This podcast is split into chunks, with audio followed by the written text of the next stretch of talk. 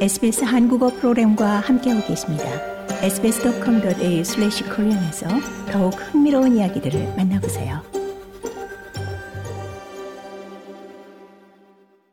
주말에 걸쳐 시드니와 멜버른 등 대도시에서는 이스라엘과 팔레스타인을 각각 지지하는 시위가 대규모로 펼쳐지면서 사회적 긴장감이 고조되고 있습니다.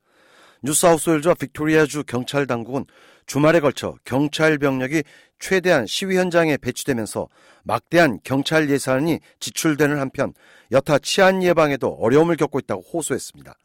특히 시위가 격화하면서 이스라엘과 팔레스타인 지지자들 간의 충돌에 대한 우려도 한층 고조되고 있습니다.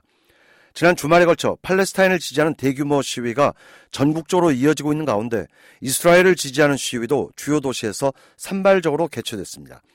주말에 걸친 시위에는 수만 명이 참여했고 일요일 오후 1시 시드니 하이드파크에서 열린 팔레스타인 지지 시위 인파로 CBD 일대가 전면 통제되기도 했습니다.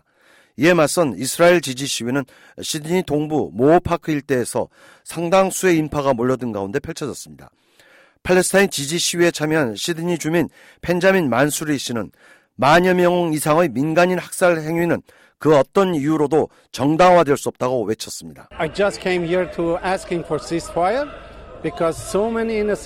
시위 참여자 펜자민 만수리는 무엇보다 즉각적인 휴전을 촉구한다면서 무고한 민간인들이 너무도 많이 숨지고 있고 여기에는 수많은 어린이들이 포함됐다. 이스라엘은 이번 사태와 무관한 무고한 팔레스타인인들을 무참히 사살하고 있는데 이것은 철저히 정치적 의도이다라고 항의했습니다.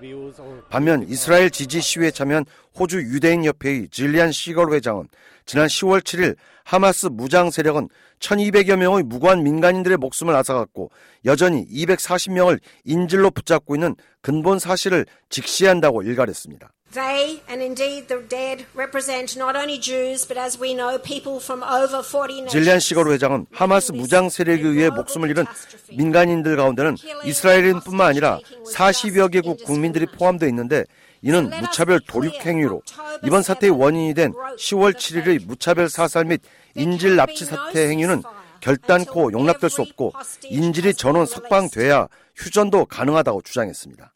한편 팔레스타인 시위대는 어제 시드니 보타니 앞바다에서 이스라엘 국적 화물선의 입항을 저지하기 위한 해상 시위를 벌였고 해상 시위에는 일부 항만 노조원들이 합류하게 됐으나 큰 불상사는 발생하지 않았습니다.